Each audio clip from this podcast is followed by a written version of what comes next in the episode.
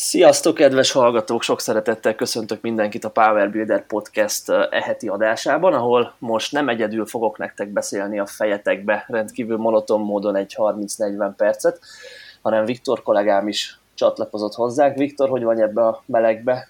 Fú, nem jól. Eddig igazából hiányzott, hogy ide a meleg, de most meg pont már szenvedek tőle egy-két napja, úgyhogy... Ráadásul neked most pont ilyen izé, nehéz edzéseid vannak. Ja, ja, ja, úgyhogy uh, igazából az, a, az az érdekes, hogy engem edzésen amúgy különösebben nem zavar a meleg, mert úgyis ömlik róla a víz, de, de az élet minden más területén meg, meg eléggé uh, megvisel. Na, ez van. Jobb, ja, mint ja. a idegén, azt mondom. Igen, ezt én is mindig szoktam mondani, amikor panaszkodnak emiatt, hogy az a legrosszabb, amikor úgy edz az ember, hogy nincs meg az a kis izzadás, és, és olyan, olyan, nekem akkor nincs is meg az edzés feeling, hogyha nem izzadok edzésen. Ja, ja, ugyanaz. És inkább szeretek beöltözni, amikor kicsit olyan, olyan hűvösebb van, mert, mert ja, az valahogy kell. Igen, hát valahol arany középút lenne az igazi, de, de inkább ezért azt mondom, ebbe a irányba hibázzunk.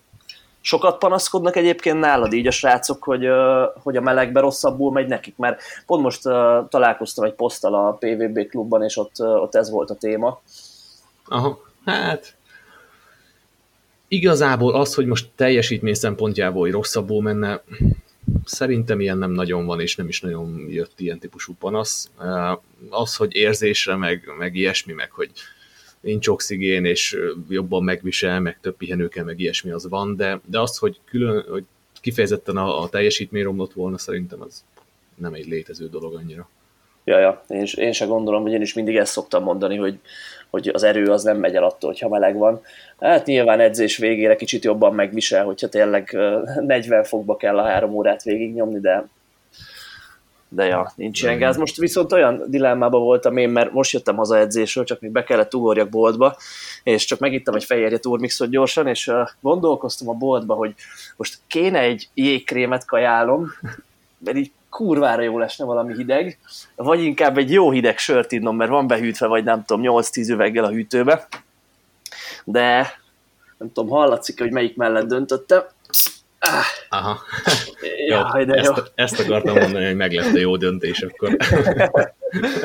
Egy uh, 1664 Kronenburg az egyik kedvenc söröm, ami... Nekem is egyébként most így régen érdekes, nem nagyon csíptem ezt a vonalat, de, de azt valahogy nagyon eltalálták azt a sört egyébként. Ez kurva jó. Nyáron pláne ilyen kis citrusos ízű, és ilyen, na- nagyon ja. szeretem ilyenkor.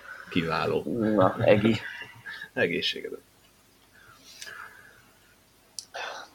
Jaj, de jó. Szóval, miről beszélgetünk ma? OB-ról beszélgetünk, mert amikor ezt most uh, zajlik ez a felvétel, akkor már szombat van, és egy hét múlva ilyenkor már bőven benne leszünk a, az első versenynapban. Uh, azon gondolkoztam, hanyadik OB-n kezdekünk már Power Builderileg? Ötödik. Negyedik, ötödik, szerintem. Hát te mikor volt, amikor te indultál még így Balázsra egy párom? Igen, amikor legelőször indultunk, az még az erőművek színeiben uh, volt, oda kéreckedtünk be, mert nem volt egyesületünk, és az szerintem öt éve volt már. Vagy gyanús, hogy nem négy, mert elég sok OB most így a, a szemem előtt van, és, és szerintem az már, az már öt éve volt. Úgyhogy szerintem négy gyakorlatilag, amikor így különvállás után mentünk le már szerintem rendes csapatként. Igen. Ez, a negy, ez lesz a negyedik. Igen, azt hiszem, azt hiszem, azt hiszem, hogy így van, ja. És uh, azokban a régi szép időkben még tabon volt a verseny, régi szép, hát négy-öt éve. Azt, azt én jobban szerettem igazából, mert akik nem voltak még tabon, azoknak azok úgy képzelhetik el a tabi versenyhelyszínt, hogy nagyon-nagyon meleg volt, nagyon pici volt a hely, viszont egy művelődési házban volt, egy kvázi, mintha egy színpadon versenyezne az ember, és, és marhára meg volt a feelingje neki, hogy reflektorok, meg, meg minden tényleg így, így, így tényleg egy színpadon zajlott a verseny. Igen, a és... nézőtér az, az egyébként szerintem Szóval, hogyha valaki lejött verseny nézni, az, annak tényleg az volt a legélvezetesebb szerintem az összes közül a, a tabi helyszín. Igen, meg egyébként versenyezni is nekem ott élvezetesebb volt, mert, mert tényleg olyan, olyan nívós érzés volt valahogy ott kimenni a színpadra. Aztán, hogyha jól tudom, azért lett onnan elmozgatva, mert kinőtte a mezőny, hál' Istennek azt a, azt a helyszínt. és, és most már, hogy is volt? Tavaly előtt, meg tavaly is azt hiszem már Kisbérem volt. Fú, kicsit meg vagyok kavarodva, azt hiszem igen. Nem, tavaly előtt még Tabon volt, csak igen. ketté volt bontva a mezőny, a csajok meg a srácok külön-külön versenyeztek. Egy kisebb közfelháborodásra adva ezzel okot de így sikerült akkor megoldani. Tavaly meg már egy nagyobb helyszínre a kisbéri sportcsarnokba sikerült vinni. Hát ja, ami, ami egyébként tágasabb volt, meg a bemelegítő helység is jobb volt, meg, meg versenyzői szempontból talán kényelmesebb volt, a feeling az, az még egyszer én úgy gondolom, hogy nem olyan, mint, mint a műfházban volt. Hm, egyetértek körülbelül. Ja. Most pedig... Viszont, most pedig... Most pedig Ászár. Ászáron lesz a világvárosban. Amiről, amiről mit tudunk? Hát szégyen, nem szégyen, én még Ászárnak a Wikipédia oldalát nem néztem meg, de most meg, most meg is teszem. Az egészen biztos, hogy Kisbérrel kvázi egyben van ez a két település, tehát akik Kisbérrel jártasak, azok valószínűleg Ászárt is ismerik.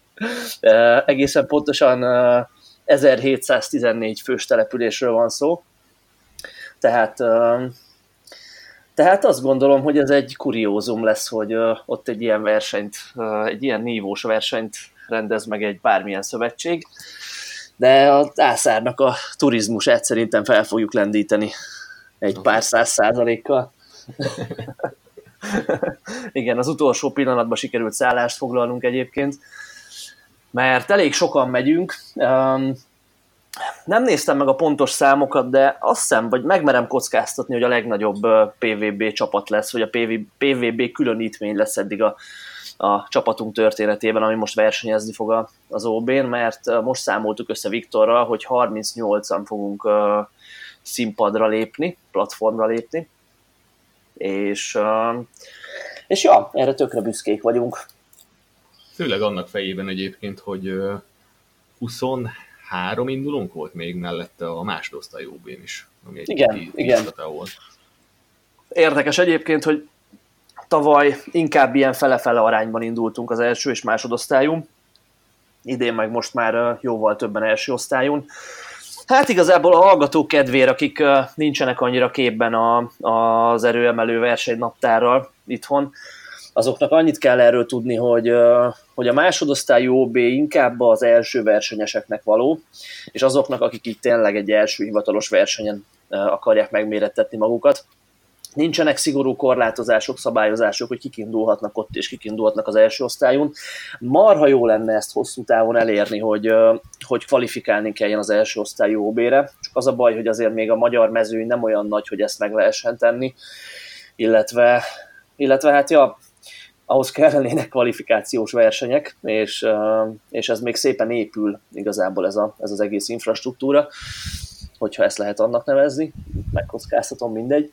Na és, és, és igen, tavaly még elég sok embert indítottunk a másodosztályon, de közülük már azóta erősödtek sokan, meg tapasztalatot szereztek a PVB kupán is, meg minden, és most elég sokan megyünk így a, így a nagy OB-re, ugye, ami igazából a legnívósabb, legnagyobb uh, verseny az évben, a magyar erőemelésben.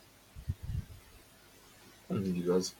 Aztán igazából én nagyon reménykedem benne, hogy, hogy, hogy hát mindenképpen erre tart az irány, de hogy pár éven belül akár eljuthat oda tényleg, hogy egy valami kvalifikációs rendszer kialakuljon. Ha azt nézzük, igazából az elmúlt kett, azt hiszem kettő évben lett egyáltalán megrendezésre uh, ítélve a másodosztály OB.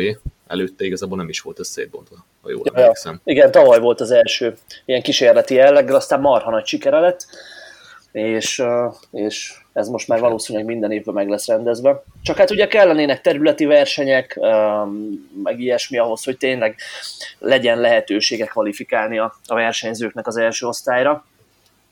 Amerikában, ugye, ahol gyakorlatilag most a legnagyobb mezőny van a, a, az egész világon, én azt gondolom, ott elég komoly kvalifikációs feltételei vannak annak, hogy valaki a, a rendes nagy OB-n induljon és hát konkrétan olyan komoly kvalifikációs feltételek, hogy itthon kb. kategóriánként, ha két-három ember tudná teljesíteni azt, akkor szerintem sokat mondok. Tehát valami ilyesmi irányba kell nekünk is azt gondolom haladni, ahogy népszerűsödik a sport. Ja. már pedig, már pedig abba az irányba tartunk. És hát szeretném úgy azt látni, hogy mielőbb nyilván eljutunk oda. Hát nem azt mondom, hogy amerikai szintre, de, de na, ez a kis szeretett sportunk, ez szépen bővül, és, és jó irányba megyünk, az a lényeg. Így van, így van. Hát ugye azt is összeszámoltuk nagyjából, hogy 150 körüli induló lesz most ezen az OB-n, ami egyébként tavaly is nagyjából ennyi volt, hogyha az első és másodosztályt összeadjuk, akkor összesen több induló van, mint, mint eddig valaha, és reméljük ez a tendencia így szépen folytatódni fog. Idén egy kis érdekesség, vagy ezt olyan, olyan hogy is mondjam, meglepve, um, meglepődtünk, hogy kaptuk a hírt, hogy két napos lesz az OB annak ellenére, hogy uh, 150 versenyző fog platformra állni, és elég, elég húzós lesz ez a két nap így, mert hasonló mennyiségű versenyzőt már az elmúlt két évben három vagy négy nap alatt versenyeztettek, nem három, bocsánat, mindkét évben. Három. Uh-huh. Igen, és, és ja, hát idén két napba be kell sűríteni, valószínűleg olyan okai vannak ennek itt szervezésileg, amit mi nem tudunk. Jó hosszú napok lesznek.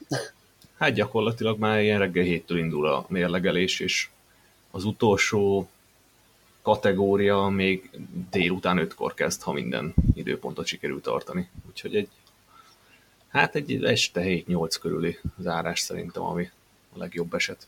Hát ja, nagyon valószínű, én is úgy gondolom, hogy még este 8-kor is uh, fognak húzni emberek, vagy az utolsó húzások még a körül lesznek. Ami igazából a versenyzőknek annyira szerintem nem gáz, mert nagyon sokan hozzá vannak szokva, vagy a legtöbb ember hozzá van szokva ahhoz, hogy este 6-8 óra körül edz, viszont a bíróknak, lapozóknak elég kemény feladatuk lesz. Hát az edzőkről meg nem is beszélve, ugyebár, hogy kicsit, kicsit hazabeszéljek, mert ja, nagyon-nagyon nagy élmény szokott lenni. Ugye a versenyeztetni a srácokat, viszont rengeteget kivesz belőlünk, ezt ugye beszéljük így többször, hogy mindig az ob után így a kollégákkal, hogy, hogy tényleg olyan tíz embert versenyeztetni, mintha tíz külön kis versenyen részt venne az ember saját maga. És elég durva. Igen, és ezt igazából kívülről nyilván ez egy egyszerű dolognak tűnik, de, de a valóságban igazából edzőként át kell venned azt a ritmust, azt, azokat az érzéseket, meg, meg nyilván ezt erősíteni kell az emberről, szóval nem lehet azt, hogy jól lakva az ebéd után ásítozva mész oda, és küldesz ki valakit egy, egy nehéz googolásra, meg hasonlók, hanem, hanem ott kell végig lenni fejbe, és figyelni a számokat, matekozni, stb. stb. Igen. Ilyen szempontból egyébként gondolkoztam sokat, hogy hogy tudunk még többet segíteni a srácoknak, és és azt fedeztem fel többször is saját magamon így a versenyeken, hogy amikor már fogy az energia, az energia szint, és már nyilván nagyon érdekel, hogy hogy teljesítenek a srácaink, és nagyon-nagyon szurkolok nekik, és, és tényleg magaménak érzem mindannyiuknak a teljesítményét, meg így vagyunk ezzel edzőként mindannyian, de, de amikor fogy az energia szint, akkor akkor van, hogy egy picit szerintem volt, hogy nem úgy, úgy léptem fel, mint ahogy kellett, és, és nem volt az, a, az az über lelkesítő Zsolti mögöttük, hanem csak a gyerünk csinált, meg lesz Zsolti, és, és ez, ez, ez nehéz, ezt, ezt valahogy idén még jobban akarom csinálni. Valószínű, hogy a több energiaital lesz a kulcsa ennek. Igen, igen, igen, igen. Hát ezzel mindannyian szerintem átmentünk, és valamennyire szerintem tanulunk belőle, meg, meg fejlődünk benne, hogy hogy osszuk be az energiákat, de, de igen, ezt, ezt, ezt nehéz összehozni, hogy, hogy jó legyen. Sok igen. Igen, hát a húzásnál szokott egyébként szerintem a leginkább ez megmutatkozni, mert ugye a googolásra még, még a srácaink, meg úgy általában mindenki úgy magától rápörög, mert ugye ott kezdődik a verseny, pörgető benne van a testben, nagy a feszültség, minden, tehát ott igazából nekünk annyira nem is dolgunk az, hogy felpörgessük az embereket, mert az adott. Hát a fekvenyomás az fekvenyomás, azt igazából ott minek is pörögni annyira, inkább csak koncentrálni kell. Viszont amikor már hosszú verseny után jön a húzás, és, és Persze beküldenek olyankor a legtöbben még egy edzés előttit, és, és, és igyekeznek felpörögni, de olyankor nagyon nehéz felpörögni sok esetben, és olyankor van ránk nagyon nagy szükség, hogy úgy álljunk oda, hogy nem csak kicsit így lógatva a karunkat, így ténferegve, meg minden, hanem na, mi is, mint hogyha versenyeznénk, úgy menjünk, és átragadjon ez az energia. Na jó. Hát ez nem egyszerű, de szerintem évről évre sikerül egyre jobbat hozni nekünk is egyébként, ahogy a versenyzőkből is egyre jobbat ki tudunk nyilván hozni. De hát igen, valószínűleg igazából több koffein, ami, ami a legnagyobb segítségünk ebben. Igen, meg nagyon könnyen el tudom képzelni azt, hogy idén is lesznek olyan versenyzők, akit nem egy, hanem két vagy három edző fog egyszerre püfölni majd az utolsó felhúzása előtt. Na, ja, ja. Ezt már külön kérték egyébként néhányan a csapatunkból, hogy fú, de majd egyszerre üssön a Tibi meg te meg minden, hogy, hogy, hogy sikerüljön az utolsó húzás. Fú, most, hogy beszélünk róla, mert tök izgulok.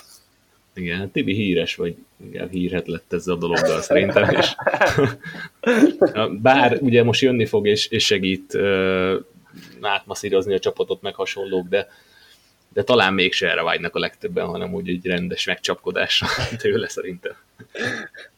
Igen, reméljük, hogy marad energiája majd a pofozásra is a, a masszázs mellett. Igen, mert ugye, jó, hogy mondod, idén először lesz a csapatunknak saját masszőre, Tibi személyében, és hozza a hozza a felszerelését Tibi, és uh, egy ilyen kis laza bemelegítő masszást fog biztosítani a srácainknak. Igazából igazából próbálunk minden, minden dolgot, amiben egy pici előnyt szerezhetünk, amivel egy picit jobban teljesíthetünk kihasználni, és, és amit csak tudunk optimalizálni, és azt gondolom, hogy ez, ez, egy, ez egy olyan dolog lehet, ami segíthet. Egyetértek teljesen. Semmi durvára nem is kell számítani itt egyébként, ahogy Tibi is mondta, hanem tényleg csak egy kis felkészítés gyakorlatilag ott a rápörgés előtt, de nyilván most nem itt kell nagy csodákat csinálni, meg nem fogja szétverni az embereket, meg ilyesmi. Ja, ja. Hát én amiben látom egyébként még uh, így, így fizikailag is a hasznát, vagy a létjogosultságát ennek az az, hogy a googleás után fekvenyomásra felkészíteni az embereket, mert ugye ezt uh, nem győzzük hangsúlyozni edzéseken, és uh, te is csináltál egy két perc péntekes videót erről, hogy fekvenyomás előtt nagyon fontos, hogy googleás és fekvenyomás között mobilizáljon az ember, mert ugye googleásnál bemerevedik a felső hátunk, kicsit fáj a könyök, kicsit fáj a kar, mit tudom én, és az korlátozhat nyomásban, és hogyha nem csak mobilizálunk, hanem Tibi egy kicsit fellazítja ezeket a részeket, akkor talán két és fél kilókat itt-ott lehet ezzel nyerni, és az már, az már bőven király. Kíváncsian várom. Ja, aztán aki nem tudja, hogy, vagy nincs annyira tisztában így a magyar erőemelő élettel, mert hál' Istennek nagyon sokan hallgatjátok már a podcastet, és ezúton is köszi érte, de biztos, hogy vagytok sokan, akik nem erőemelők, versenyzők vagytok, hanem még így ismerkedtek ezzel az egésszel. Azoknak érdemes azt tudni, hogy több szövetség is létezik az erőemelésen belül.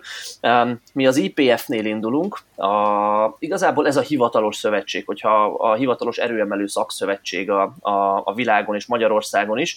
Emellett még vannak uh, olyan, olyan egyéb ligák, uh, tömörülések, amelyek más szabály, szabályrendszer szerint más szervezésben versenyeztetik az embereket. Mi azért az IPF-et választottuk, mert, mert ez a legnívósabb, ez az, ahol nagyon fontos, ahol dopping teszt van, és tényleg tesztelnek, tehát tényleg van vérvétel néha, vannak pisi tesztek, meg minden, tehát egy nagyjából tiszta mezőnyben tudunk indulni. Uh, illetve, illetve, illetve tényleg ez, ez az, ahol a legkomolyabbak a standardek. Ugye szoktunk viccelődni arról, hogy a magyar bíráskodás az ilyen, az ilyen uh, hogy is mondjam ezt, legendásan szigorú, idén is hasonlóra számíthatunk valószínűleg. Hát igen. Nemzetközi szinten is egyébként a, a, az IPF, ami, ami talán azt lehet mondani, hogy, hogy a legszigorúbb minden tekintetben, de, de Magyarország még, még a nemzetközi szinten is felülmúlja szerintem ebben. Igen, és talán egyébként ez, ebben van egy kis szándékosság is, mert uh, amikor bevallom néhányszor ugye szóvá tettük azt a versenyek után, hogy baszki, hát ez nagyon szigorú ítélet volt, ez, ezzel nem értünk egyet. Um, akkor elhangzott ez, ez többször a szövetség részéről a bírók szájából, hogy igen, nagyon komoly sztenderdeket akarnak itthon felállítani, hogyha valaki kimegy egy világversenyre, utána ne lepődjön meg ott. És azt gondolom, ez egy jó hozzáállás, nyilván mindaddig, amíg ezt nem viszi túlzásba valaki, de, de én még mindig azt gondolom, mindketten egyetértünk abban, hogy ezt választanám, mint azt, hogy, hogy megadnak mindent, és csukott szemmel ülnek a bírók a székben. Persze. Azt gondolom én is. Mennyire figyeltél erre most Viktor a srácokkal így, vagy mennyire látod problémán a googolásnál a mélységet ebbe a felkészülés során? Hát figyelj, az, a googolás az, az olyan, hogy hogy ott azért időnként így a problémák felütik a fejüket, a fejét, és mm, azt mondom, hogy volt egy-kettő ilyen eset, amikor azt mondtam, hogy na jó, figyelj, ezt most meg kell húzni, és meg kell csinálni rendesen. De azt gondolom, hogy úgy általánosságban szerintem azért ebbe előre léptünk, és, és aztán lehet, hogy a teljes képet nem látom, de, de akikkel én találkozok, versenyzők, meg ilyesmi, most nincs az, hogy beugrott tíz név, akire azt mondanám, hogy, hogy akár kérdéses lesz a googleás mélység, vagy ilyesmi. Szóval szerintem a stimmel most.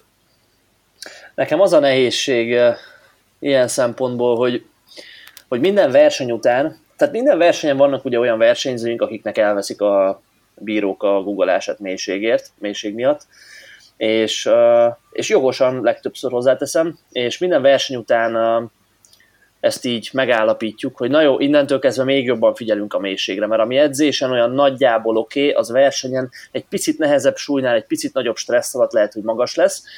Um, és ezt mindig ilyenkor én is megfogadom, viszont a felkészülés során nagyon sokszor azt vettem észre, hogy kisebb súlyon jó a mélység, még mindig jó, még mindig jó, megállított googolásnál fasza, különböző variációknál is, és amikor eljön a, a verseny előtti mondjuk egy hónap, és tényleg megyünk a versenygugolásból a nagyobb súlyokra, na akkor elkezdenek megint magasabbakat googolni az emberek, és hát nyilván ez ilyen pszichológiai dolog, hogy, hogy kicsit félnek a súlytól, félnek, hogy, hogy nem fog sikerülni, és hamarabb megfogják az alját, de de ez egy olyan dolog, amivel szerintem mi is, meg egyébként mindenki folyamatosan küzd, hogy, hogy, hogy igenis le kell menni edzésen megfelelő mélységbe, mert hogyha véletlenre bízzuk, az, az nem jó.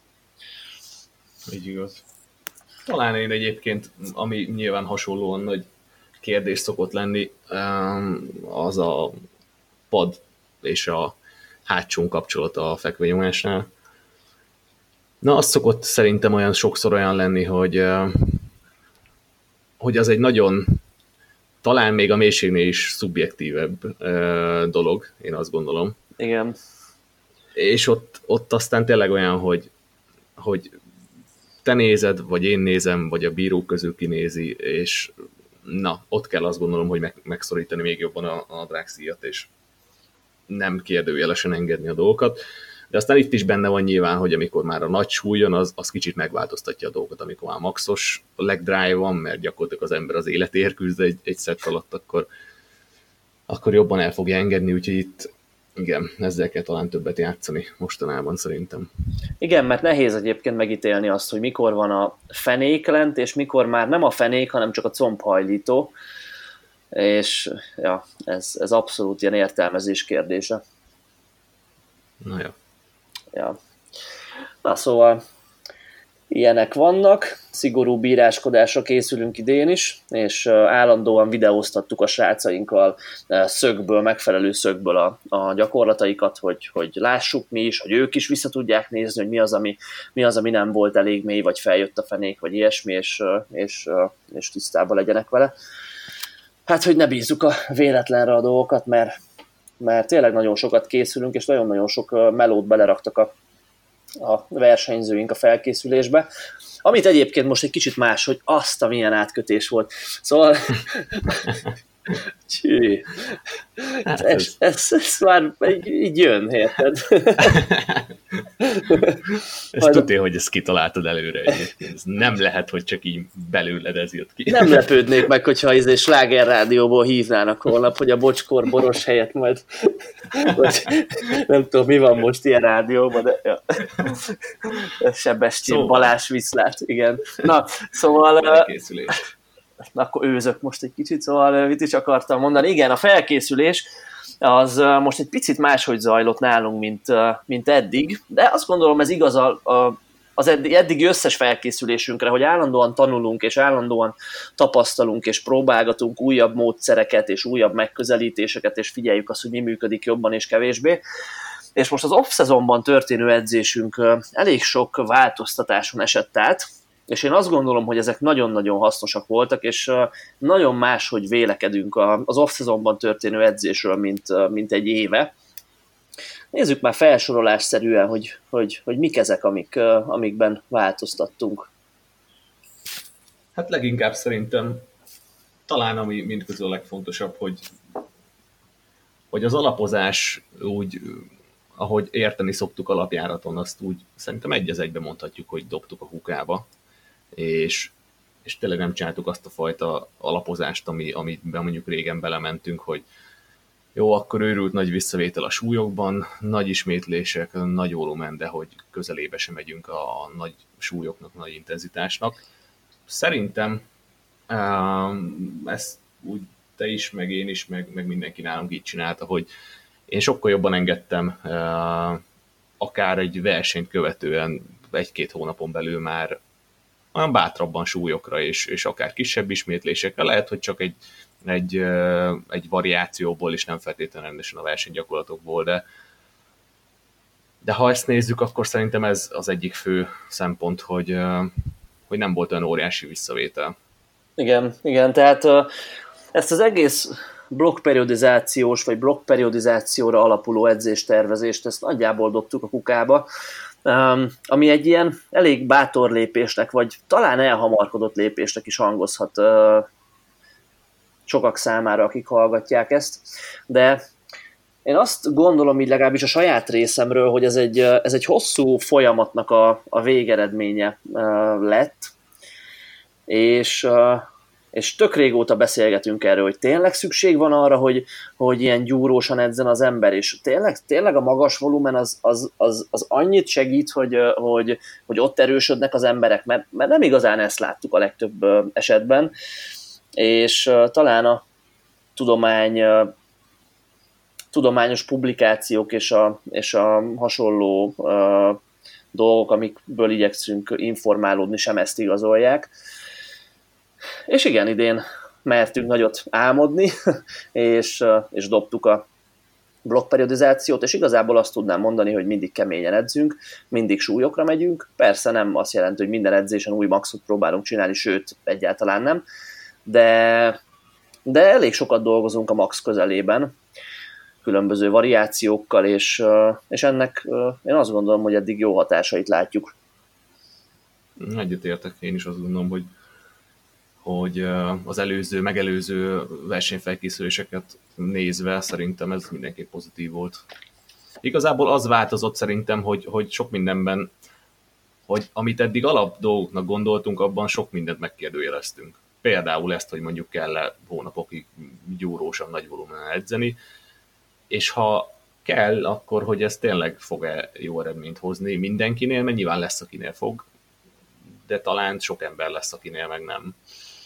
Úgyhogy ilyen sok volt az ilyen alapvető kérdés feltétel szerintem, hogy, hogy jó, akkor eddig ezt hittük, és hogy ez tényleg így van-e. Igen. Um, igen, az erőemelés egy nagyon fiatal sport azért, és, és szerintem ilyen szempontból fontos az, hogy nem igazán vannak az erőemelésen belül olyan szakemberek, most minket is beleértve, olyan edzők, akik, akik akik tényleg számottevő tapasztalattal rendelkeznek. Tehát ezt úgy értem, hogy akár több tíz évnyivel. Mert hát az erőemelés, mint olyan, a ruha nélküli erőemelés igazából alig egy tíz éves sport még, és, és a legtöbb, legtöbb edző, a legtöbb híres edző is egyébként, akiktől olvasunk a neten, és, és akiknek erős sportolói vannak, és jól fejlődnek, ők is pár éve vannak ebbe az egészbe benne, és nagyon jó megfigyelhető, hogy, hogy, hogy hogy szépen ez az egész sport, hogy, hogy halmozza fel a tudást, és hogy, hogy lépked előre ez a kollektív tudás évről évre. És tényleg az a, azt a motivumot lehet megfigyelni most így az elmúlt évben, hogy egyre többen kezdtek arra rájönni, hogy az előre tervezett program, amikor az van, hogy na jó, most előre megtervezem, hogy két hónapig alapozok, aztán két hónapig erőnövelek, aztán egy hónapig peakingelek, hogy ez igazából persze tud fejlődést hozni, mert igazából sok minden tud fejlődést hozni, de hogy ez nem feltétlenül a, az optimális út, és szerintem egyébként ez azért van, mert, mert túlságosan a testépítő gyökerekből táplálkozik még ez a sport, és túlságosan nagy figyelmet fordítunk az izomépítés és az erőnövelésre pedig kicsit. Mit gondolsz erről? Abszolút egyetértek igazából, mert ez megint egy olyan dolog, amit, amit az utóbbi időben megkérdőjelezünk. Ugye eddig éveken keresztül abban hittünk, és ezt mondtuk is, és most nyilván ez is egy kérdés, hogy, hogy oké, okay, erősek akarunk lenni, de hogy ahhoz izmosnak kell lennünk. És nyilván valamilyen szempontból igen, csak nem, nem biztos, hogy, hogy jó volt a, a felvetés, hogy jó, akkor most építsünk egy csomó izmot, és aztán próbáljuk meg azt erőre irányítani. Konvertálnia. Uh, így van most már talán gondolkozunk azon, hogy oké, okay, legyünk erősek, és akkor azáltal az majd meghozza a, a, az izomtömeget is egyfajta melléktermékként, de, de nem biztos, hogy, hogy a, a cél az jó volt eddig. Um, igen, picit átformálódik ebből is szerintem a gondolkodásunk, és, és szerintem ez nem csak a miénk, hanem, hanem akiktől tanulunk és olvasunk is az utóbbi, utóbbi években, szerintem ebbe halad mindenki nagyjából. Kicsit ez is benne van amúgy, hogy amikor azt mondjuk, hogy, hogy a blokkperiodizációt dobtuk, akkor, akkor kicsit szerintem azt, ezt is eldobtuk vele Igen. az utóbbi hónapokban. Igen. Azt a fajta gondolkodást, hogy jó, most akkor három hónapig izmot építünk, és majd utána azt gyakorlatilag erőbre át akarjuk vinni. Igen.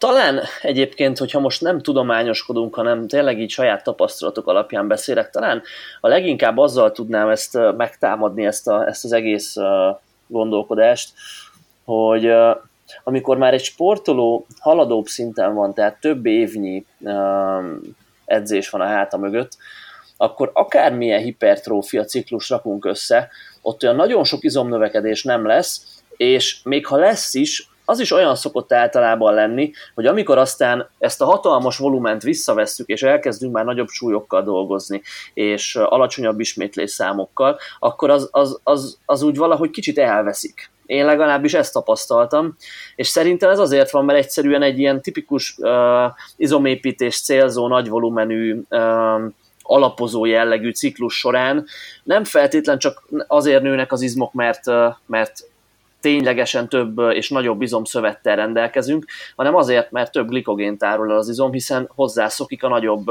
nagyobb munkamennyiséghez, amit végzünk. És igazából ettől úgy érezzük, hogy teltebbek vagyunk, úgy érezzük, hogy olyan, olyan feszesebbek az izmaink, nagyobbak vagyunk, de nem nagyon láttuk azt, szerintem így, így több eszembe is beszélhetek, hogy, hogy ettől olyan hatalmas erőnövekedés következett volna be.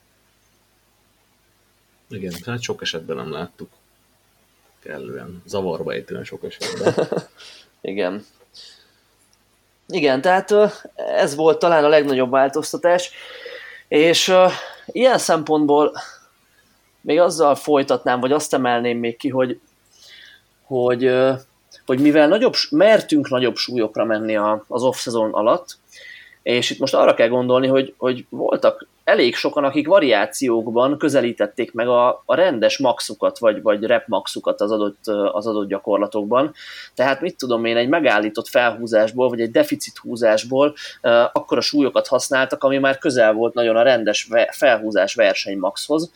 Tehát, tehát uh, tényleg mertünk felfele menni a súlyokkal, így viszont egy icipicit kevésbé lett kiszámítható a, a maga az egész folyamat, hogy hétről hétre hogyan tudunk fejlődni, és hogyan tudunk növelni a súlyokon, mert ugye kvázi minden hétből kihoztuk, ami benne van, és ha nem is bukásig, de bukás közelig vittük a srácokat, és, és az azt, azt eredményezte, hogy elég sokan ilyen cikcakban fejlődtek, ami szerintem egy nagyon nagyon pozitív dolog, hiszen akkor a széria csúcsok voltak, hogy néha csak néztünk, hogy te jó Isten, ez most honnan jött viszont több hullámvölgy is volt talán. Ezt te is így tapasztaltad? Ugyanezt nagyjából, hogy, hogy egyszerűen nem, nem lehetett minden héten uh, nyilvánvalóan növelgetni, és, és voltak néha visszaesések benne. Talán a legzavaróbb minden közül, hogy, hogy igen, ezzel nem tud számolni. És, és nyilván, amikor azt mondod, hogy a múlt héten ment ennyi, most meg, most meg egy kicsit rosszabb heted van, akkor nyilván azt rosszul fogod megélni. Én azt gondolom, hogy a teljes képet nézve uh, még mindig pozitív volt az eredmény. Már csak azért, amit te mondtál, hogy olyan csúcsokat sikerült összehozni, ami tényleg nem várt volt, és hogyha azt mondtuk volna, hogy figyelj, ez a cél mondjuk az ötödik hét végére, akkor nyilván ott vagy összejött volna, vagy nem jött volna össze. Vagy nem ismertük volna nem... azt mondani, hogy ez a cél, mert nem gondoltuk volna, hogy lehetséges. Vagy igen, szóval szinte biztos, hogy nem tudtunk volna sok esetben olyan eredményt kihozni, hogyha ezt meg kellett volna álmodni előre.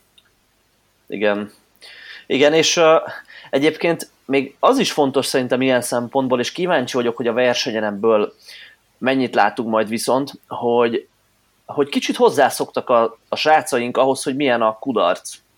És hogy kicsit jobban megtanulták uh, ezt feldolgozni, hiszen ugye az erőemelők szerintem ugye általában túlzottan óvatosak, és mi is azok voltunk nagyon sokáig. Hiszen, hiszen mindig azt lehet hallani és olvasni, és, és, és mi is ezt mondtuk, hogy soha ne juss el bukásig, mert az nagyon megterli az idegrendszert, és, és, és az veszélyes, és az nem jó, és bla bla bla. De ha, ha az embert soha tényleg, de soha nem jut el bukásig, akkor amikor egyszer el fog jutni odáig, akkor az, az nagyon rossz hatással lesz rá, és mivel nem fogja tudni, hogy ezt hogyan kell kezelni fejben. És hogyha ezt már tudja gyakorolni szezon közben, vagyis na off-szezon közben, akkor szerintem ezeket a, ezeket a rosszabbul sikerült edzéseket akár, amik mondjuk a felkészülés végén is előfordulhatnak, ezeket jobban helyre tudja tenni fejben, és reméljük, hogy versenyen nem fognak rosszul sikerülni a dolgok, de még azt is el tudom képzelni, hogy hát nyilván van mindig olyan, hogy az embernek mondjuk egy harmadik fogása nem jön össze googolásból, bármennyire is szeretnénk, hogy összejöjjön. Én el tudom képzelni, hogy idén már, már ezt jobban fogják kezelni a, a versenyzőink, és, és hogyha, hogyha ilyen lesz, ne adj Isten, akkor utána a fekvenyomásra és a felhúzásra fejben jobban tudnak ott fejben jobban ott tudnak lenni, mint, mint eddig egy hasonló bukás után. Na, azt gondolom mindenképpen. Illetve nekem amúgy, ami egy nagy, erről is beszéltünk már korábban, ami egy nagy tapasztalás volt, hogy amíg nagyon óvatoskodtunk, és nem engedtünk soha olyan igazán nehéz embereket, vagy, vagy esetleg nem volt olyan, amilyet én mostanában csináltam néhányszor, amikor konkrétan azt mondtam, hogy jó, figyelj, most ezt addig fogjuk csinálni, amíg bele nem buksz. Igen és nyilván nem fizikai szempontból volt ez fontos, de sok esetben meglepetés ért egyébként, még tapasztalt sportóknál is, hogy igazából mennyire, mennyire más lehet az, amit az ember érez, hogy nehéz, meg mennyi lehet, mennyire lehet tényleg messze a vége. És sokszor az volt, hogy, hogy én normál esetben azt mondtam valakinek, hogy figyelj, hú, ebben most akkor csináljunk egy nehéz hármat, ehelyett azt mondta, hogy figyelj, annyit kell csinálnod belőle, amennyit csak tudsz, és kijött belőle egy 6-7 ismétlés és nyilván ez, ez azt gondolom, hogy megint csak egy, egy olyan dolog, ami, amit már főleg haladóbb sportoknak meg kell tapasztalni, hogy, hogy érez tényleg sokkal jobban, hogy hol van a vége, és hogyha sosem ész el a végéig, akkor igazából nem lesz meg ez az érzés, és, és minden nehezebbnek fog tűnni, mert nyilván, ha már egyszer ott voltál, akkor könnyebb utána viszonyítani a, a könnyebb dolgokat is ehhez. Igen, abszolút. És, és tényleg bukni igazából nem veszélyes. Tehát ez nagyon-nagyon máshogy gondolkodom erről, mint egy-két éve, mert nem látom azt, hogy igazából miért mondtuk azt, meg miért mondják azt nagyon sokan, hogy, hogy veszélyes bukni, mert hát basszus, ha az ember nem tud felállni a googolásra, akkor lerakja a villára, vagy segít a, a mögötte álló spotter, és, és, és ennyi. Tehát ez nem veszélyes. Soha nem láttam megsérülni még uh, így az edzői pályafutásom alatt úgy embert, hogy pukott valamibe, és az, azzal sérült volna meg. Tehát, uh, ja, ettől szerintem túlzott, túlságosan félnek a legtöbben. Azért azt szerintem tisztába kell tenni, hogy nyilván nem tértünk vissza oda az alapokhoz, a gyúrós alapokhoz, amikor azt mondtuk, hogy minden edzésen minden szettet bukásig kell végezni. de hogy, hogy azért bátrabbak vagyunk szerintem ebből a szempontból, mint mondjuk egy évvel. Igen, tehát nem cél a bukás, tehát nem tudom, hogyha ha egy ember esetében havonta egyszer előfordul a bukás, akkor szerintem az kb. még lehet, hogy akkor is sokat mondok. Jó, nyilván fekvenyomás az más, mert azt, azt könnyen túlvállalja az ember. De igen, bátrabbak vagyunk ezzel abszolút. Igen, és aztán beszéltünk még arról így, mielőtt megkezdtük az adást, hogy egy másik változtatás volt, ami, amit igazából szerintem hasból valamennyire éreztünk már eddig is, csak nem mertük meglépni, és most az off-szezonban szerzett tapasztalataink alapján megmertük, hogy, hogy jelentősen mertük csökkenteni a volument, amikor nagyobb súlyokra kellett menni a, az adott edzésciklusban, már így a verseny előtt, és én részemről azt mondom, hogy abszolút nem éreztem ennek semmilyen hátrányát. Tehát az, hogy meg kell tartani bizonyos mennyiségű edzés mennyiséget, nem tudom, heti 10-15 tonna guggolást, nyilván ez egyéni, vagy akármit mondhatnék itt most, eh, ahhoz, hogy az ember az erejét meg tudja tartani, azt én nem érzem igaznak. Én azt érzem ezzel kapcsolatban, hogy ha vannak nehéz sorozatok, akkor az erő az ott lesz, az, az nem fog elveszni, és nem kell azért mellette még 5 5 csinálni, meg 8 hogy az, az meglegyen. Hm, egyetértek. Én is ugyanazt gondolom, hogy, hogy bátrabban veszek el, és, és ez igazából azért fontos, mert, mert korábban igazából én, de azt gondolom, hogy itt mindannyian beleestünk abba a hibába, hogy, hogy próbáltam bátorkodni abból, hogy legyenek jó, akkor nehezebb dolgok, legyenek nehezebb szettek, de egyszerűen emellett túl magasan akartam tartani a volument, és az a kettő az úgy már igazából nem nagyon tud jól működni hosszú távon. Viszont így igazából, amikor ezt a kettőt összeraktuk, és azt mondtuk, hogy jó, kicsit bátrabban veszünk el a volumenbe, és kicsit bátrabban megyünk nagyobb súlyokra, meg nehezebb szettekre, akkor azt gondolom, hogy most ez egy ilyen jó végeredményt adott ki én legalábbis most jelenleg úgy érzem. Igen. Igen, ezzel kapcsolatban az edzőm Kevin azt szokta mondani, hogy egész biztos, hogy téved ezekkel a dolgokkal kapcsolatban, de sokkal kevésbé téved, mint egy évvel ezelőtt, és, sokkal, és remélhetőleg sokkal kisebbet téved, mint a legtöbb többi edző. És én is így érzem ezt, hogy biztos, hogy jövőre, amikor erről beszélgetünk majd a 2020-as felkészülésről, akkor már még több tapasztalattal más dolgokat fogunk mondani, és, és látni fogjuk azt, hogy most miben nem gondolkodtunk jól, de abba biztos vagyok, hogy most gondolkodunk eddig a legjobban a PVB mennyi már hat éves pályafutása alatt, és ez, és ez folyamatosan így fejlődni fog. És ezzel az eredmények is, mert, és ismét egy jó átkötés, mert nem, Bill, a Nem, bazd meg. Jaj, csak ne jönne a büfi ennyire a sörtől. Na szóval, mert nagyon-nagyon szép eredményeket várunk a, a jövő heti OB-tól. Főleg egyébként a csajaink, akik, akik nagyon erősek, és akik a mezőny elején vannak, de a srácoknál is van néhány versenyzők, akik, akik éremeséllyel indulnak.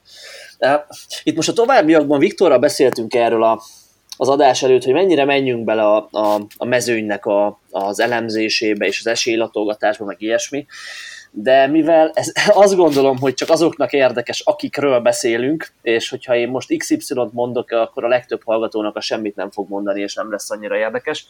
Ezért tényleg csak ilyen említés szinten gyorsan menjünk át azon, hogy kiket érdemes figyelni majd. Tehát egy marha jó dolog, hogy most már azt hiszem harmadik éve, de lehet, hogy már negyedik éve van livestream a versenyről, és most már látszik a livestreamen, ez egy idei újítás, a, a,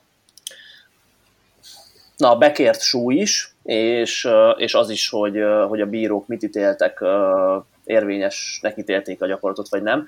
Tehát amit akarok ezzel mondani, hogy nagyon jól nézhető most már a verseny online, és mindenkit biztatnék erre egyébként a hallgatók közül, hogy ha nem is nézitek végig, mert hát basszus, kiér rá arra, hogy két napon keresztül, tíz órán keresztül erőemelést nézzünk, de, de azokat, akiket most mondunk, azokat érdemes lesz követni, mert nagyon jó csaták lesznek az első helyekért, és, és, és láthattok majd jó néhány olyan teljesítményt, akik, akik biztos, hogy motiválni fognak titeket, és, és, és na, egy, egy tök jó élmény nézőként is egy ilyen versenyt végig izgulni. Fontos szerintem amúgy ezt kiemelni, hogy még mielőtt külön belemennénk kategóriába, vagy ilyesmi, hogy szerintem azt gondolom egyetért az, hogy az elmúlt most már jó sok évet, hogyha így egybevetjük, akkor szerintem a legizgalmasabb OV elé nézünk. Igen. Ha egy pár kategóriát megnézünk. Én, én meg, megmerném kockáztatni, bár még csak öt éve vagyunk benne ebbe az egész magyar erőemelésbe, de akkor még nagyon fiatal volt ugye a RAV erőemelés, és megmerném kockáztatni, hogy, hogy a legerősebb mezőny lesz most ott az OB-n. És ja, izgi lesz izgi lesz. Főleg van néhány olyan kategória, ami ilyen kifejezetten nagyon izgalmas lesz, és nagyon sok erős versenyző van. Csajoknál ugye általában a 47 és 52 kilós nők mezőnye kicsit vékonyabb, szűkösebb szokott lenni. Az idén is így lesz. Viszont az 57-ben már elég sok versenyző van. Hát 52-ben azért érdemes megemlíteni Petrószki Maglit, aki a, a magyar erőemelésnek egy legendája most túlzás nélkül. Most is a, most is a VB-n nagyon szépen szerepelt, és aranyéremmel tért haza Masters 2-ből és, és biztos vagyok benne, hogy most is nagyon szép versenyzést fogunk tőle látni. Kiemelném Masters 2, tehát egy 1968-as születésű versenyzőről van szó. Masters 3 már? Várjál csak. 68, az azt jelenti, hogy most nőknél nem mondunk. Igen, Masters 3. Igaz? 61, ha jól szem. Ja, fast. Na, kettő lesz az szerintem. Öt. Várjál. Az nem tudok Igen. számolni. 68, meg 40, meg 50, 51, persze, Masters 2, persze. Ja, ja. Igen, igen, igen, Masters 2, mert ugye 40 évtől van Masters azok kedvére, akik nem tudják, és 10 évente utána különböző korcsoportok. Na mindegy is, az a lényeg, hogy a Petrócki Magdit nagyon érdemes majd figyelni. Aztán aki egyébként vele szokott nagyokat csatázni, az a mi versenyzőnk, ami büszkeségünk Faval Margit, Maca, akivel az EB-t is megjártuk tavaly, és Maca most úgy döntött uh, idén, aminek én nagyon örülök, én mint edzője nagyon örülök, hogy nem fog befogyasztani az 52, hanem 57 kilósan indul az OB-n. Uh, ezzel nem azt uh, nem azt mondjuk, hogy hosszú távon nem 52 kilós versenyzőként számolunk a macával, tehát én nagyon reménykedem benne, hogy az EB-n megint ott lesz a helye neki 52 kilóban, és már éremesélyekkel ott is, de most 57-ben indul, és, és hát azt hiszem, hogy túlzás nélkül mondhatom, hogy az aranyért megyünk.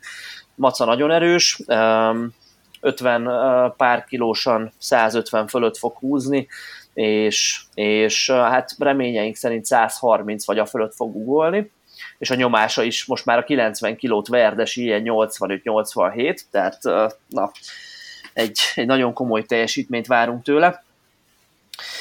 Aztán 63 kilóban, csak hogy ne ö, szaporítsam a szót, 63 kilóban Kisanett az, aki, akit érdemes lesz figyelni. Kisanett a Masters eb szépen szerepelt idén, és ő a, hát az egész női mezőnynek egy meghatározó versenyzője az elmúlt években. Ha minden igaz, és itt most egy kicsit a, a reményeimet fejezem ki, akkor, akkor komoly versenyzésre fogjuk késztetni Kisanettet. Aklan Timi versenyzőnkkel, aki hát egy 350 körül szeretnénk, hogy teljesítsen. Magyar csúcsot célba fogjuk venni googolásból, és, és meglátjuk majd de, de Anett is hasonló összetettet tud csinálni valószínűleg, ő 3.50-nel zárta az EB-t, tehát ott még lehet meccs is az elején, de egy tökre megtisztelő dolog lenne nekünk, hogyha tényleg meccsbe lennénk is Anettel. Timi nagyon sokat dolgozott, 72-ből fogyott vissza 63-ba idén, egy kurva kemény diétán van túl, tehát szinte már keresztszákás a válla, és, és, és brutálul néz ki Timi, és, és ja, nagyon keményen dolgozik. Lazacon meg brokkolinél most már hónapok óta, és, és most hát egyrészt a súlynak meg kell lennie, de az már a felhúzó meg volt, tehát annyira nem aggódunk, és utána egy szép teljesítményt kell hozni. 132,5 kg a, a magyar csúcsúgolásból ebben a kategóriában, és Timi már 30-at gugolt edzésen, tehát, tehát akármi is lehet kíváncsian várjuk. 72 kilóban A csajoknál Magyar Edina az, aki, aki a meghatározó versenyzője volt a, a mezőnynek az elmúlt években. Neki nagyon méltó kihívója lesz a tavalyi bajnok versenyzőnk Roberta, Rostás Roberta, illetve még nagyon fontos Viktor tanítványát, Rozsnyai Kovács Alettát is megemlíteni ebben a kategóriában. Azt gondolom, hogy valószínűleg ők hárman, vagy ha még belevesszük Barna Zsófiát, vagy négyen fognak a dobogós helyekért, sőt az, az aranyéremért is küzdeni, nagyon izgalmas kategória lesz, és biztos vagyok benne, hogy az utolsó húzásra, húzással fog eldőlni az, hogy kinyeri. Hogy sikerült a Zalettának a felkészülése? Én azt gondolom, hogy összességében jól. A testsúlyt valamennyi, valamennyivel lejjebb küzdöttük érdekes módon. A lett egy kis diétába kezdett a kupa után, úgyhogy most valamennyivel kevesebb lesz, ilyen mindössze 66 8 kiló környékén fog mocorogni, úgyhogy nem töltik a 72-t idén teljesen, de így is sikerült a kupa óta elég szépeket hozni. Már az utolsó nehéz óvolással egy 10 kilós csúcsot csinált a kupához képest. A nyomásba is bőven egy ilyen 10 kilót erősödött, vagy többet. Tegyük, hozzá, tegyük hozzá, hogy Aletta 90-ben nyomott duplát, jól emlékszem? Á, igen, a korva, igen.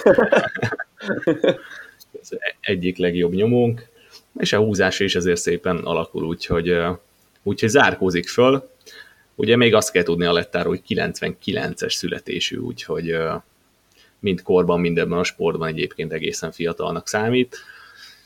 Azt gondolom, hogy, hogy az benne van, hogy megszorogatja a többieket, aztán igen, ahogy te mondtad, itt az utolsó húzások környékén fog eldőlni, hogy ki hogy fog utána felállni a, dobogóra és a környékére. Igen, és ha már húzás, akkor még érdemes Csillik Barbit is megemlíteni, aki szintén a mi versenyzőnk, és uh, magyar csúcskísérletre készül majd a kategóriában, reméljük, hogy összejön neki. Neki a húzása messze erősebb, mint a guggolása és a fekvenyomás, egy igazi húzó specialista, és uh, a dobogóért nem tudjuk még, hogy lesz-e sansza, mert nagyon erős a kategória, de a, a húzásban szeretnénk egy olyat hozni, amivel akár meg is nyerhetjük a, a kategóriának ezt a fogásnemét.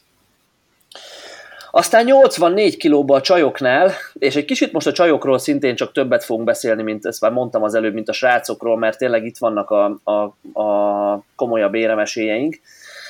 Ja, és hozzátenném még azt, hogy természetesen az, hogy most nem hangzik el valakinek a neve, akár a mi csapatunkból, akár a többi csapatéval, az nem azt jelenti, hogy ők nem jó versenyzők, vagy nem becsüljük őket annyira, hogy mondjuk, vagy akármi, csak egyszerűen most nem akarunk se 38, se 150 nevet felsorolni. Én azt szeretem ebbe a sportban egyébként az egyik legjobban, hogy egy, nem tudom, egy 100 kilós gugolónak, meg egy 200 kilós gugolónak egy 5 kilós PR az ugyanolyan sokat jelent, és, és mi is így állunk ez edzőként, hogy, hogy, hogy tök mindegy, hogy valaki tizedik lesz, vagy második, vagy első, ugyanolyan jó versenyeztetni a srácokat, hogyha jó teljesítmény nyújtanak. De azért persze, hát ez egy versenysport, és a, és a, a dobogó nem mindegy, hogy ki végez. Igaz. Ja, tehát 84-ben lesz igazából Maca mellett a másik legerősebb csajunk, akivel, akivel az EB-t vettük célba idén, Bilic Laura. Laura kibaszott sokat erősödött az elmúlt években, és ő is 97-es születésű. Kimondhatom azt gondolom teljesen, teljesen magabiztosan, hogy az aranyére miért fogunk menni. Olajos tündével nagyot fogunk csatázni, mert egy baromi erős és nagyon tapasztalt jó versenyzőről van szó a, a tünde személyében, de, de azért megyünk, hogy behúzzuk az aranyérmet, és mindent meg fogunk tenni ennek érdekében. Laura nagyon jó formában van, Hát a 84 kilós mezőnyben van egy 155-60 körüli guggolása, ami azt gondolom, hogy mindenképpen szép, és már 90 fölött jár bőven a nyomása is. Tehát, tehát Laura, Laura az egyik legnagyobb tehetségünk, és kíváncsian várjuk, hogy most még ugye junior de mit fog tudni a felnőtt mezőnyben teljesíteni. Aztán ott van még Szűcs Noémi, aki a felhúzás magyar csúcsnak a birtoklója, és szeretné a saját csúcsát megdönteni. 172 kilót húztunk edzésen, ugye nem elfelejteni, ez egy női 84-es mezőny, tehát igen, csak kétszeres testsúly felett járunk. 172-t húztunk edzésen, és 175-öt a múltkori versenyen, tehát valahol lefölé szeretnénk majd jutni. ő is egy igazi felhúzás specialista, és titkon abban reménykedünk, hogy a dobogóra is esélyünk lehet. Ja, női mezőnyt ezzel zárnám is az éremesélyeseink tekintetében. És srácok közül kit, kit emeljünk ki?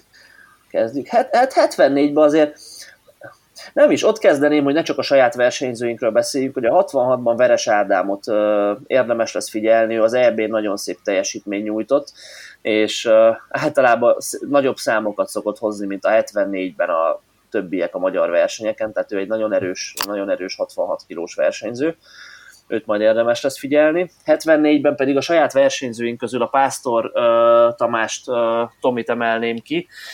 Uh, Tomi egy igazi googoló specialista, már amikor lejött hozzánk edzeni is az volt, akkor 180-nal googolt ilyen 74 kilósan, és azóta nagyon szépet fejlődtünk, 195 volt a tavalyi PVB kupán a googolása Tominak, és idén a 200-at mindenképpen szeretnénk célba venni.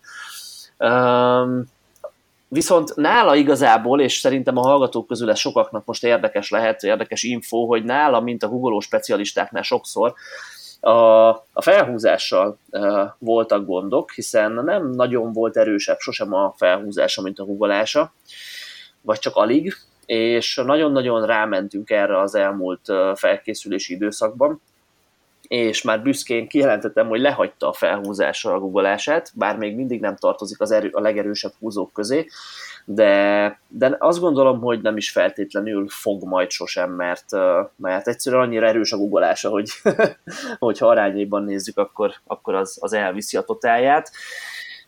Ezt akartam amúgy mondani, hogy itt sokszor szerintem eleve a gondolkodás rossz, hogy ilyen, az ilyen típusú arcoknál, akik, akik ilyen nagyon googolásra termettek, náluk szerintem rossz az a fajta hozzáállás, hogy na most neki milyen gyenge a húzása, meg a nyomása, hogy itt nem arról van szó, hogy a húzása gyenge, hanem hogy a guggolása annyira jó, egyszerűen ez lehet alkati kérdés, meg, meg stb. stb. De hogy, de hogy igazából ilyen, ilyen esetben a guggolás nagyon jó, és igazából nem úgy kell hozzáállni, hogy a felhúzás szar, mondjuk sok esetben. Mert ez sokszor én azt észrevettem, hogy az emberek, akik, akik ilyen cipőben járnak, őket, őket az ilyen bántóan e, zavarja gyakorlatilag, hogy, hogy ú, hát most milyen alacsony a húzás, meg miért nincs az, mint másoknál, hogy 50 kilóval többet húzok, mint googolok. Szóval szerintem ezt, ezt nem így kell felfogni. Igen, abszolút. De hát, mint versenysport, ugye a gyengeségekkel foglalkozni kell, de, de én is azt gondolom, hogy nagyon örülnék, ha rólam is ezt lehetne elmondani, hogy googoló specialista vagyok, és igen, ilyen nevetségesen erős a googolásom. Ja, szóval Tominak nagyon-nagyon szurkolunk, hogy, és azon leszünk, hogy sikerül egy szép eredményt elérni. Tavaly sajnos még a dobogóra sem sikerült odaérni, bár guggolás után vezette a versenyt, tavaly a 190 kilós guggolásával, viszont a, a nyomáson és a húzáson annyi elment, hogy negyedik helyre sikerült befutni. Idénre erősödtünk sokat, és, és igazából a tavalyi ranglistát már ő vezette, vagy a tavalyi évet úgy zárta, zártuk, hogy ő lett a ranglista élén a 74-ben, és azt gondolom az aranyérem egyik esélyeseként utazik ászárra. A 83 kilós kategória marha erős lesz. Itt éremeséről valószínűleg nem számolhatunk a csapatunk részéről, de akit érdemes figyelni, az, fú, hát a nevezési listát megnézitek, nagyon szoros lesz az eleje, Szívós Ádám uh, személyében egy fiatal versenyző, Ficere Tamást már egy veterán, aki most uh, a Fekete Mikiékkel uh, újba, újból a versenyzésbe belevetette magát, és, és egyre, egyre jobban sikerül hozni a régi erőszintjét. Aztán ott lesz Havai Patrik, aki, aki, aki szintén fiatal, 2001-es születésű, és, és fél évről fél évre rengeteget erősödik. Zavesicki Ricsi, aki, aki megint csak a dobogóra lesz esélyes.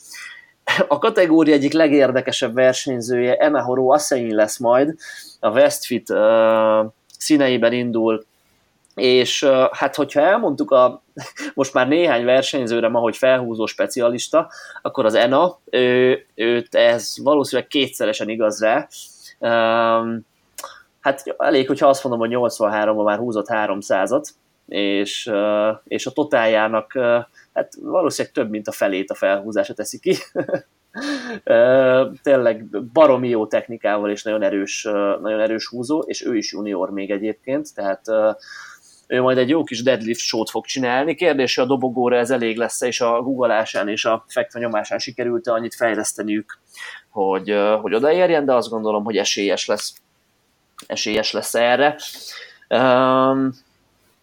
Ugye ő nem magyar állampolgár, ez egy ilyen érdekes kérdés lett, és csak azért hoztam szóba, mert sokan kérdezik, hogy a nem magyar állampolgárok dönthetnek-e magyar csúcsokat, és az a határozat született, ha jól tudom, idén, hogy nem, tehát a magyar állampolgárok dönthetnek magyar csúcsokat, de helyezéseket elérhetnek a versenyen. Tehát, hogyha az ENA aranyérmes lenne, akkor ő vagy első lenne, akkor ő megkapna az aranyérmet természetesen, hiszen indulhatnak külföldi versenyzők, külföldi születésű versenyzők a magyar erőemelő bajnokságon. Magyar csúcsot nem, nem dönthet, csak egy kis érdekességként. Ja, aztán 93-ban ugye, ugye, ugye jönnek a nagyobb fiúk most már, fú, a 93 megint csak nagyon durva lesz, és ezt a 105-ről is el fogom mondani, tehát ha valamikor bekapcsoljátok majd a streamet, kedves hallgatók, akkor én azt javaslom, hogy hát az egész versenyt érdemes lesz nézni, de a srácoknak, a férfi hallgatóinknak, főleg a 83-93 105 lesz majd érdemes figyelni, mert nagyon brutál verseny, verseny lesz, és nagyon-nagyon erős versenyzőkkel.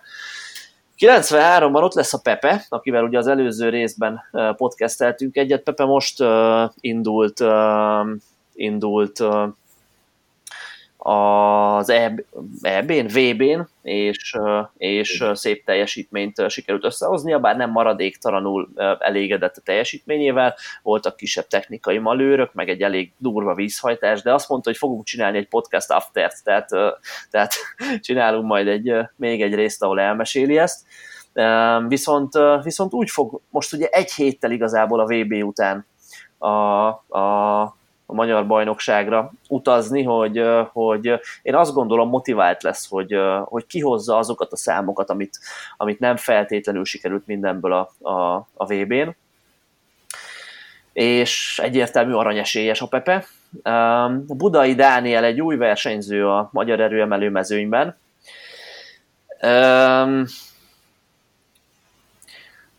Egy testépítő úriemberről van szó, most itt picit elgondolkodtam, hogy mennyire menjek ebbe bele. Igen, egy testépítő úriemberről van szó, aki eddig más szövetség színeiben versenyzett, ahol nincs dopingvizsgálat. Ezt most mindenkinek a fantáziájára bízzám, és egyéni megítélésére, hogy ez mennyire helyes egy doping ellenőrzött sportákban, vagy nem ez a fajta átjárás és mentalitás, de nagyon kíváncsi vagyok, hogy a versenyző mit tud majd, mit tud majd mutatni az első IPFS versenyén. Pont. Temesvári Tomi ex-versenyzőnk, aki most már a kelet erejében versenyez, is nagyon szép teljesítményre készül, valószínűleg éremesélyes, de ott van még Puskás Benji, P. Nagy Bálint, és tényleg, tényleg egy, egy szoros befutót láthatunk majd az elején valószínűleg. 93-ban már ilyen 700 körül lesznek az elsők, ami azért, azért jó, mert mert a 105-öt lehetett 700 körül nyerni még, még az előző években, és valószínű idén is, tehát a 93 egy, egy erős kategória lesz. 105-ben megint uh, éremesélyünk lesz uh, Gál Pisti, Gál Istvánnak a személyében, aki szép csendben uh, online tanítványunként nagyon sokat erősödött, és már 700 közelében uh, fog merészkedni. Valószínű a 700-ra még nincs olyan sok esélyünk, de, de már, már azért ott leszünk közelében. Uh, ha jól tudom, Pisti több mint 100 kilót rakott a totáljára eddig, mióta, mióta uh, együtt dolgozunk vele. Uh, Tibi kihajtja belőle a szart is, de egy igazi, egy igazi um, fegyelmezett, motivált, igazi, igazi jó sportolóról van szó a, a Pisti személyében, akinek előbb-utóbb egész biztos, hogy be fog érni a munkája. Igen, 607 és féllel csatlakozott hozzánk, vagy még valószínűleg kevesebben, mert ott már nálunk versenyzett, és most már ilyen 670-80 környékén várunk tőle. De hát ott lesz a Kulcsár Dávid a kategóriában, aki most jelenleg a legjobb férfi versenyző, a, a, vagy az egyik legjobb férfi versenyző a magyar mezőnyben. Dávid 800 felett teljesített a VB-n éppen tegnap, és, és, és ő is ott lesz.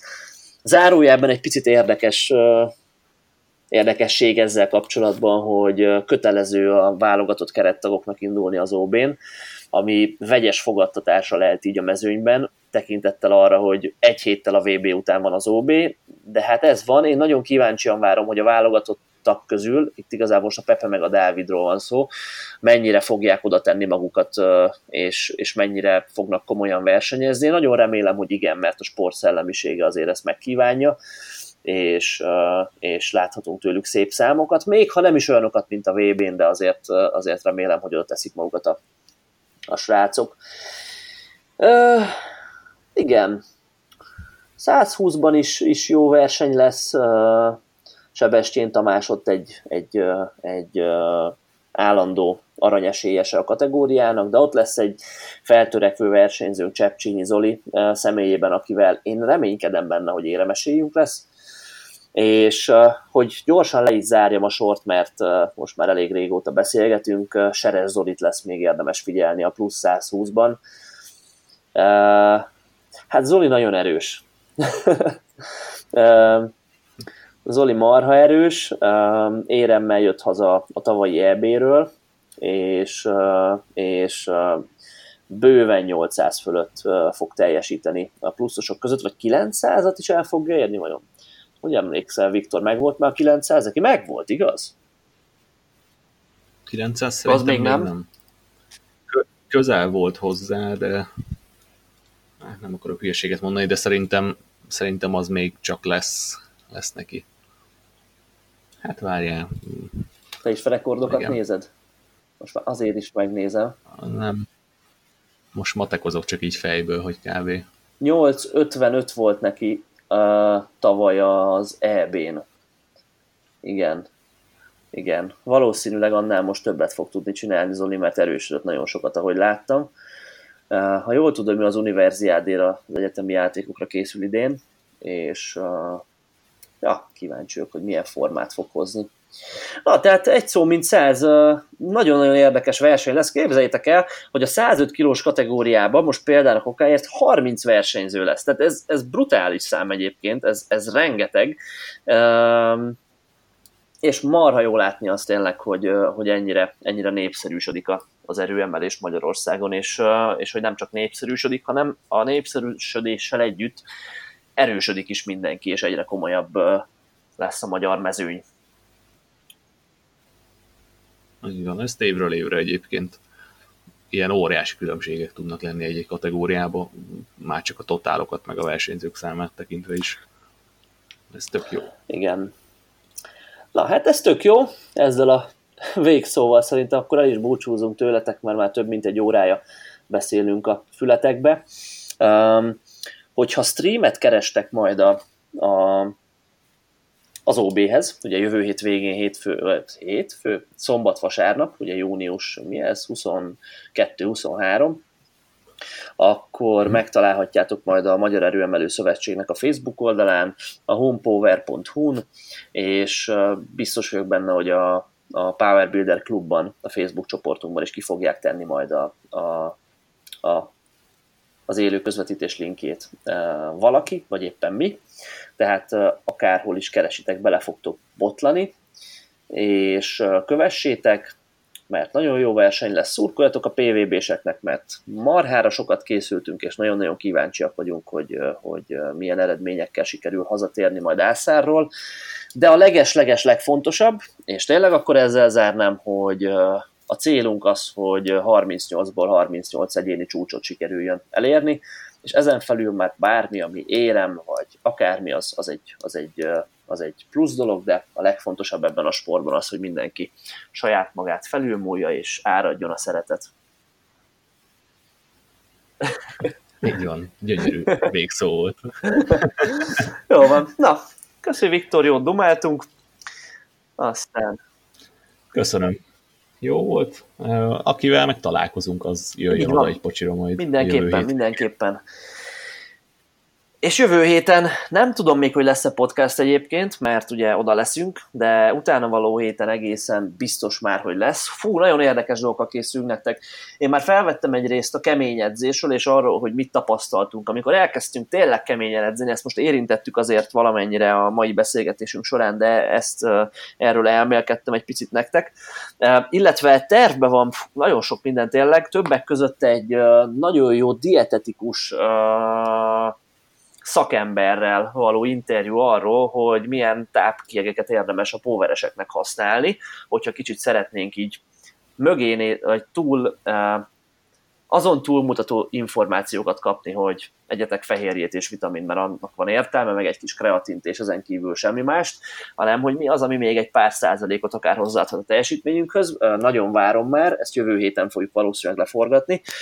És na, lényeg, hogy tartsatok a PVB podcast továbbra is, ha pedig uh, szeretnétek a csapatunkhoz csatlakozni, akár online, akár személyes formában, akkor ugorjatok fel a powerbuilder.hu-ra, és akkor ott megtalálható minden részlet, aztán szeretettel várunk titeket, mert uh, azt gondolom, hogy nem fogjátok megbánni, mert nagyon jó egy ilyen baszó csapatnak a tagja lenni. és akkor árad a szeretet meg baszó csapat, le is zárjuk a mai podcastot. Köszönjük, itt voltatok, sziasztok! Jó hétvégét, sziasztok!